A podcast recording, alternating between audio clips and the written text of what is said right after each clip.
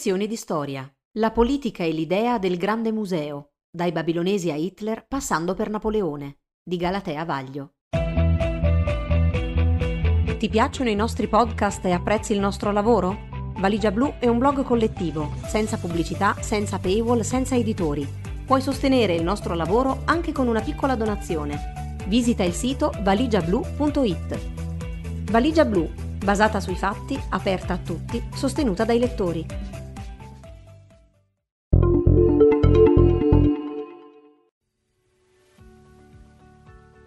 Lezioni di storia, una rubrica di divulgazione storica partendo dal presente. Ogni tanto riemergono dal passato alcuni fantasmi. In questi ultimi giorni la campagna elettorale al Comune di Roma ha riportato agli onori della cronaca quello del Grande Museo. Carlo Calenda ha infatti proposto di unire in un unico grande museo le collezioni dei vari musei romani, in primis i musei capitolini, riorganizzando peraltro anche l'esposizione dei reperti che, sempre a detta di Calenda, non è funzionale.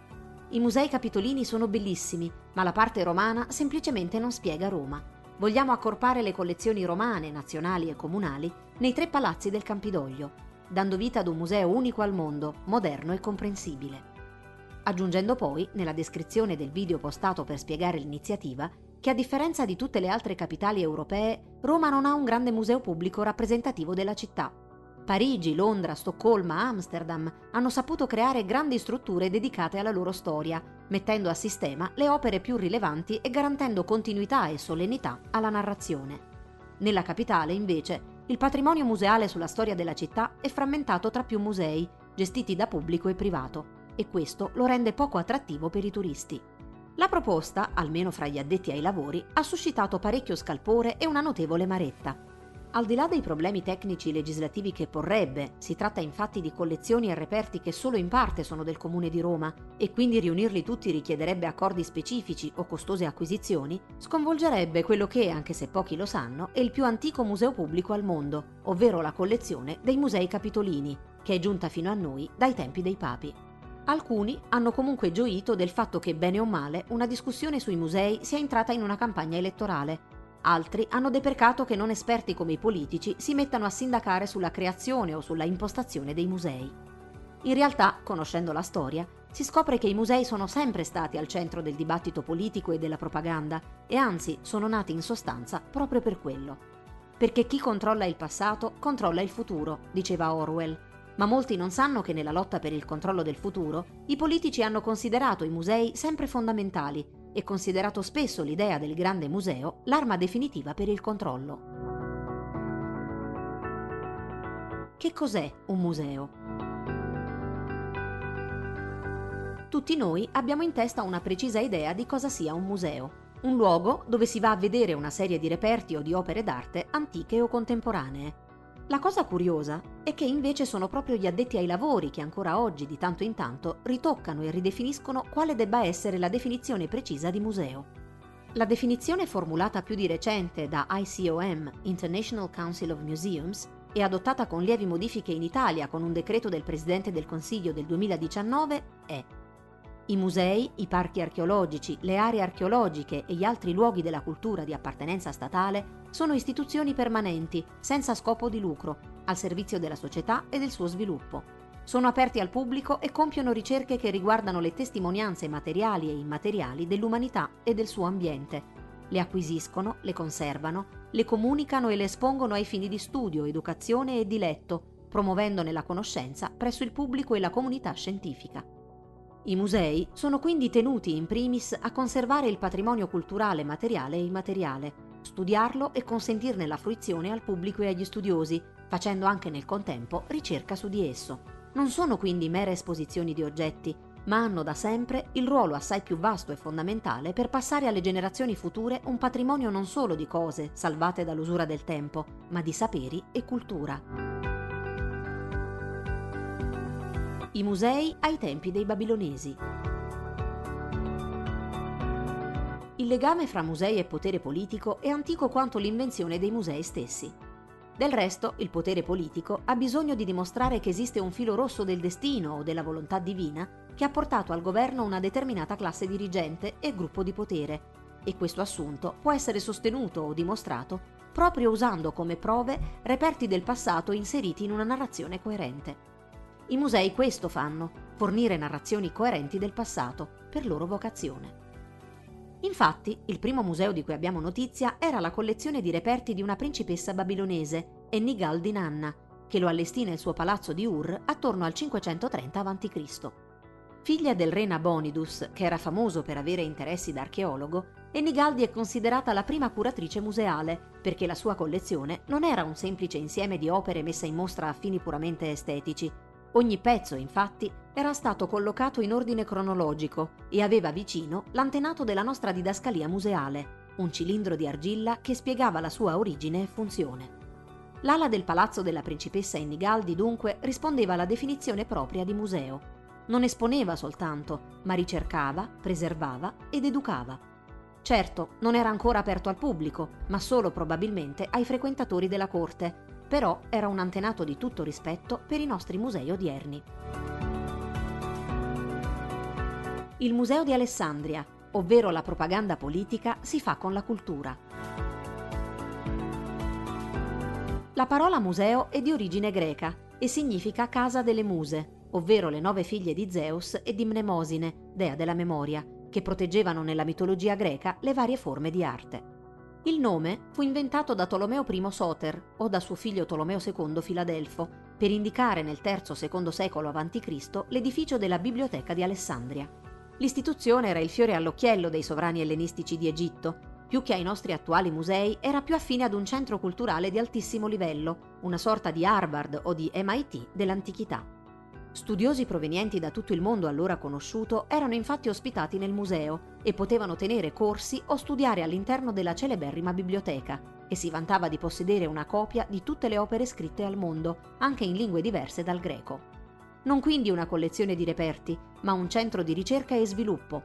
Studiarono ad Alessandria sia filosofi e letterati come Callimaco, sia scienziati come Eratostene e Archimede o la matematica Ipazia votato alla preservazione della cultura immateriale, cioè tradizioni, poesia, musica e alla cura dei libri. Nasce proprio ad Alessandria l'idea che la cultura possa diventare un potentissimo veicolo di propaganda politica. I Tolomei, con la loro biblioteca universale, si candidavano ad essere i più diretti e accreditati eredi dell'impero universale di Alessandro Magno, di cui Tolomeo I era stato generale, perché preservavano le tradizioni culturali dei popoli che Alessandro aveva sottomesso. È ad Alessandria che nasce anche l'idea del grande centro culturale, che diventa l'ombelico del mondo, perché concentra in sé tutto il sapere umano mai prodotto. Non a caso, quasi immediatamente nacque anche un centro concorrente, la Biblioteca di Pergamo, in Asia Minore. Attalo I, che non poteva vantare una discendenza diretta da Alessandro Magno o dai suoi generali, per nobilitare la sua dinastia creò infatti una biblioteca di circa 200.000 volumi e per essere indipendente dall'Egitto anche nella produzione degli stessi, invece di usare come supporto per la scrittura il papiro, inventò, dice la leggenda, la pergamena, fatta di pelle di pecora trattata. La rivalità fra le due biblioteche divenne leggendaria, si contendevano studiosi e manoscritti a suon di quattrini, ma Attalo di Pergamo, per vincere su Alessandria, decise di affiancare alla biblioteca anche una collezione di statue che dovevano servire da modelli per gli artisti che si venivano a perfezionare a Pergamo. Ecco, era nato in pratica il museo vero e proprio e ancora una volta la molla di tutto era stata la politica. I romani non avevano musei, o meglio, avevano un museo diffuso. Può sembrare paradossale, ma a Roma, capitale del mondo antico, non vi fu mai un museo come a Pergamo e ad Alessandria. Le grandi famiglie senatorie che avevano reso grande la Repubblica e continuarono ad arricchirsi durante l'impero possedevano meravigliose collezioni d'arte che occasionalmente venivano aperte o esposte al pubblico. Giulio Cesare, per esempio, durante l'anno in cui era edile, per ringraziarsi la plebe fece esporre la sua collezione privata di statue greche. Ma l'intera città, da questo punto di vista, poteva essere considerata un museo diffuso, i fori, le terme, i giardini delle ville aristocratiche che spesso poi diventavano demanio pubblico perché confiscati o lasciati in eredità, erano costellati di statue greche, in originale o in copia, e in tutta la città erano presenti grandi biblioteche pubbliche aperte a tutti.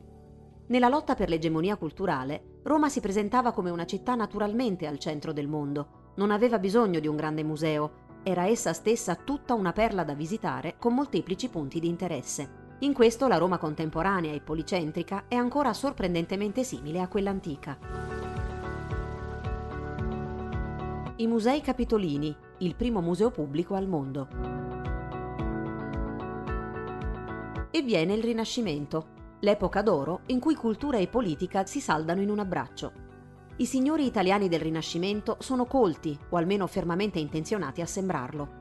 Replicano in ogni città il modello romantica, Creano cioè città belle, in cui edifici pensati da grandi architetti vengono decorati con opere prodotte appositamente dagli artisti di grido.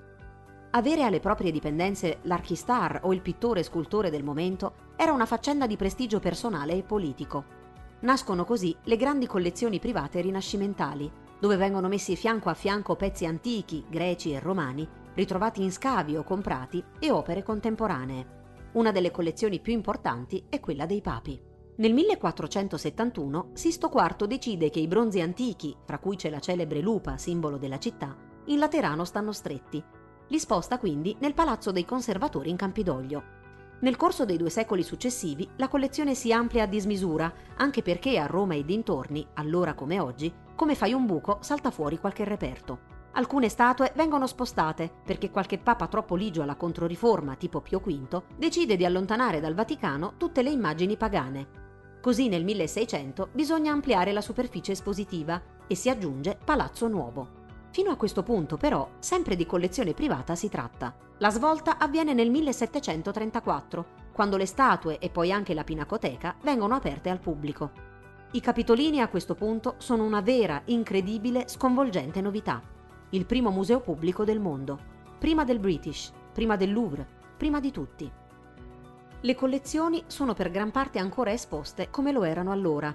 Rimaneggiare un allestimento quindi non sarebbe solo spostare dei pezzi, ma manomettere qualcosa che ci parla di un'epoca a sua volta antica. Quando si entra ai Capitolini non si entra in un museo che deve raccontare la nascita di Roma, si entra in una macchina del tempo che ci permette di vedere in alcune sale come è stato pensato secoli fa il primo museo aperto al pubblico.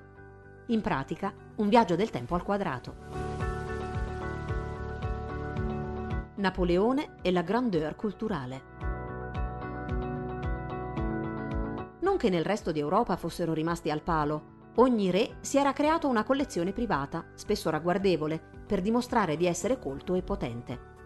In Inghilterra Carlo I Stuart e in Francia Luigi XIV si erano attorniati di opere d'arte di gran pregio, ma appunto rimanevano collezioni private, che potevano essere visitate solo da chi frequentava la corte e che, nel caso dello Stuart, furono in parte disperse dopo la sua condanna a morte. A cambiare la situazione intervenne la Rivoluzione francese. Nel 1793 le collezioni reali del Louvre vengono trasformate in un museo pubblico per consentire agli artisti di trarre ispirazione dalle opere antiche. Ma la Francia repubblicana ha ambizioni più grandiose la nuova classe dirigente imbevuta di neoclassicismo si sente l'erede diretta di Roma e si crede in diritto di portare in Francia le opere d'arte antiche e moderne come Roma fece con la Grecia. Inizia, durante la campagna d'Italia di Napoleone Bonaparte, la sistematica spoliazione di collezioni, palazzi, biblioteche e musei italiani. Un fiume di opere d'arte depredate che vanno ad ingrossare le collezioni del Musée Napoléon, il nome che nel frattempo ha assunto il Louvre quando Bonaparte è divenuto imperatore. È proprio Napoleone che riprende il sogno del grande museo universale, un colossale monumento alla cultura che contenga, come l'antica biblioteca di Alessandria, tutte le opere letterarie e d'arte del mondo. Ancora una volta la politica usa l'arte per la propaganda e per convincere tutti di vivere nel migliore e nel più potente dei regimi possibili, quello che oltre al potere è in grado di avere il controllo su tutta la bellezza prodotta dall'uomo. Il grande museo napoleonico crolla con il crollo politico del suo patrocinatore, quando Bonaparte finisce in esilio a Sant'Elena, il congresso di Vienna stabilisce che le opere d'arte debbano essere restituite agli stati di origine senza contrattazione. Ma non è così facile. A recuperare per le collezioni papali gran parte del maltolto è Antonio Canova, ex scultore di corte di Napoleone stesso. Molto viene riportato ai Capitolini, ma altre cose, come la strepitosa collezione borghese, che Napoleone costrinse il cognato principe borghese a vendergli a un prezzo irrisorio e quindi risulta regolarmente comprata, non tornerà a casa mai più.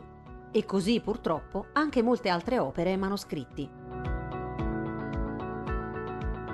Roma Capitale e l'organizzazione dei musei. il Museo Nazionale Romano.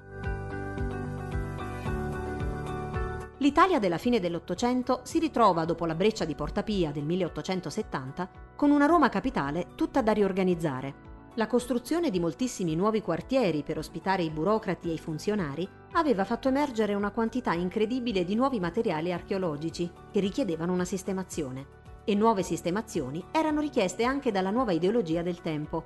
Cacciati i papi e messo fine al loro potere temporale, la Roma umbertina e giolittiana voleva costruire una sua identità forte e presentarsi come una rampante potenza con aspirazioni coloniali e imperiali. La cultura, ancora una volta, serviva alla politica e alla propaganda. Ricordare ed enfatizzare non più la storia della Roma cristiana che i papi avevano magnificato, ma quella della Roma repubblicana e imperiale era il nuovo obiettivo. Risale alla fine degli anni Ottanta dell'Ottocento la creazione del nuovo Museo Nazionale Romano, allora ospitato nel chiostro del monastero di Santa Maria degli Angeli, costruito sui resti delle antiche terme di Diocleziano, oggi diviso nelle quattro sedi delle terme di Diocleziano, Palazzo Massimo, Palazzo Altemps e Cripta Balbi. Qui nel 1913 venne esposta la Venere di Cirene, proveniente appunto da Cirene, in Libia, che era appena divenuta colonia italiana. Un modo evidente per sottolineare come quelle terre d'Africa costituissero la cosiddetta quarta sponda dell'Italia fin dai tempi dei Romani e quindi la loro conquista da parte italiana fosse legittima sempre per quella cosa che allestimenti museali e propaganda politica vanno a braccetto. Il Museo della Civiltà Romana. Nel 1911 Roma celebra il primo cinquantenario dell'Unità d'Italia. Siamo nel pieno della campagna di Libia per la conquista della Cirenaica e nulla pare più adeguato alla politica del tempo che ricordare i fasti di Roma imperiale che su quelle terre aveva esercitato il suo dominio. Così, alle terme di Diocleziano, viene organizzata una sontuosa mostra fatta però principalmente di calchi di opere antiche, che dovrebbe illustrare in maniera abbordabile e moderna l'evoluzione della civiltà romana, ponendo una notevole enfasi sulla conquista delle province. Usare i calchi anziché le opere originali era un'idea didatticamente grandiosa. Permetteva infatti al pubblico di poter vedere meglio e più da vicino particolari delle opere che spesso a causa della collocazione degli originali sono impossibili da notare. Chiusa l'esposizione, i calchi rimasero in una sede secondaria fino al 1937, quando in piena epoca fascista si decise di celebrare in pompa magna il bimillenario della nascita di Augusto, che in quanto fondatore dell'impero era considerato dalla propaganda politica del tempo un anticipatore di Benito Mussolini. Si scelse così come sede il Palazzo delle Esposizioni all'Eur. Non si trattò di una decisione casuale, L'Eur, fortemente voluto dal gerarca fascista Bottai, era nato per essere il quartiere simbolo del regime mussoliniano, un insieme di architetture razionali e moderne pensate dall'architetto Piacentini che però si ispiravano alla lezione dell'antichità. La creazione del Museo della Civiltà Romana in questo contesto era perfettamente coerente quindi con lo spirito del nuovo quartiere e con l'ideologia del regime. L'Eur era una nuova Roma moderna e vincente, che però rivendicava una perfetta coerenza storica con quella antica e imperiale. Anche in questo caso, quindi, come in quello dei Capitolini, il museo non è semplicemente un'esposizione di reperti, ma è esso stesso testimonianza di un'epoca storica ben precisa. Spostare le collezioni in un altro contesto o sede impedirebbe al visitatore di capire fino in fondo un processo storico e un periodo. Anche Hitler è sedotto dall'idea del grande museo. Intanto in Germania Hitler è salito al potere. L'aspirante giovane pittore, bocciato all'esame di ammissione in accademia, ha per l'arte una vera passione e concepisce un ambizioso e grandioso progetto per creare a Linz il Führer Museum. Il museo avrebbe dovuto essere al centro di un nuovo quartiere e avrebbe dovuto contenere opere d'arte provenienti da tutta Europa. L'ispirazione venne a Hitler proprio dalla visita del 1938 ai musei italiani. Il Grande Museo fu una delle ossessioni di Hitler. Testimoni raccontano che persino durante i suoi ultimi giorni nel bunker di Berlino passasse ore a guardare il plastico del progetto e negli anni in cui era all'apice del potere, la disposizione delle opere nelle future sale del museo fosse uno degli argomenti preferiti di discussione con i suoi gerarchi all'ora del tè. Nel progetto, che venne tenuto a lungo segreto, il dittatore investì una marea di denaro e di risorse. Centinaia di opere d'arte risultano comprate da delegati e agenti di Hitler. Altre furono cedute con trattative opache probabilmente a seguito di minacce nei paesi che i nazisti avevano occupato o sottratte alle famiglie ebree. Parte delle collezioni dei grandi musei europei probabilmente erano destinate nei progetti del dittatore a essere spostati a Linz alla fine della guerra e molte opere durante il periodo bellico furono stoccate in appositi siti segreti. La caduta di Hitler fece ovviamente terminare il progetto, anche se ancora oggi numerose sono le controversie sulla proprietà di alcune delle opere acquisite e peraltro talune opere risultano perdute per sempre. Ancora una volta il sogno del Museo Universale aveva sedotto un politico ed era stato al centro della sua propaganda. Tornando a Roma, l'archeologia classica e quella industriale. Nel secondo dopoguerra la museologia si è rinnovata e ha cambiato pelle. Oggi i musei non sono più solo spazi espositivi, ma si sono differenziati in numerose categorie, curano molto di più la didattica e la comunicazione al pubblico e anche sulla spinta dell'epidemia da Covid, hanno in molti casi aperto anche spazi virtuali che hanno permesso ai visitatori di accedere alle collezioni stando a casa. A Roma il grande museo che spiega la storia della città non esiste, ma continuano ad esserci una pluralità di centri museali e parchi archeologici che si integrano fra loro. L'ultimo nato è la centrale Montemartini, realizzata negli anni 90 nella vecchia centrale idroelettrica e che espone parte delle collezioni archeologiche dei Capitolini, che per motivi di spazio non trovavano posto nella sede originale. È un interessante ed affascinante esempio di incontro fra un sito di archeologia industriale e reperti archeologici antichi. E anche questo museo, in fondo, racconta una sua storia particolare e fotografa un'evoluzione del pensiero museale. Oggi non è più considerato degno di preservazione soltanto l'antico, ma anche i siti industriali dell'inizio del Novecento, che raccontano una parte importante della nostra storia contemporanea e in tutto il mondo sono oggetto di riqualificazione e vengono aperti alla collettività. Il grande museo è necessario? A questo punto, e non solo a Roma, forse verrebbe da dire di no. In tutto il mondo, anche per questione di gestione dei flussi, si sta andando verso sistemi più sostenibili che tendono a diversificare le offerte culturali per nicchie, che sono più gestibili e offrono ai frequentatori un'esperienza migliore, proprio perché si riduce l'affollamento e anche l'impatto sull'ambiente circostante, sia esso un ambiente naturale o un quartiere cittadino. Da questo punto di vista, Roma potrebbe essere più all'avanguardia, una volta tanto, delle altre capitali europee. Il problema principale sembra piuttosto quello di garantire una migliore gestione integrata attraverso la creazione di biglietti unici usabili in tutte le sedi e prenotazioni integrate, e forse di mettere in piedi una comunicazione più corretta su quali siano le storie dei musei e le loro peculiari caratteristiche, in modo che i visitatori, non necessariamente solo i turisti, ma anche gli stessi romani, siano consapevoli di cosa vanno a vedere e perché quel particolare museo contenga quel tipo di opere o reperti e non altri.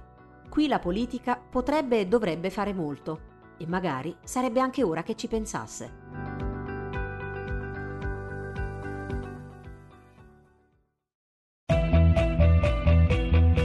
Ti piacciono i nostri podcast e apprezzi il nostro lavoro? Valigia Blu è un blog collettivo, senza pubblicità, senza paywall, senza editori. Puoi sostenere il nostro lavoro anche con una piccola donazione. Visita il sito valigiablu.it. Valigia Blu basata sui fatti, aperta a tutti, sostenuta dai lettori.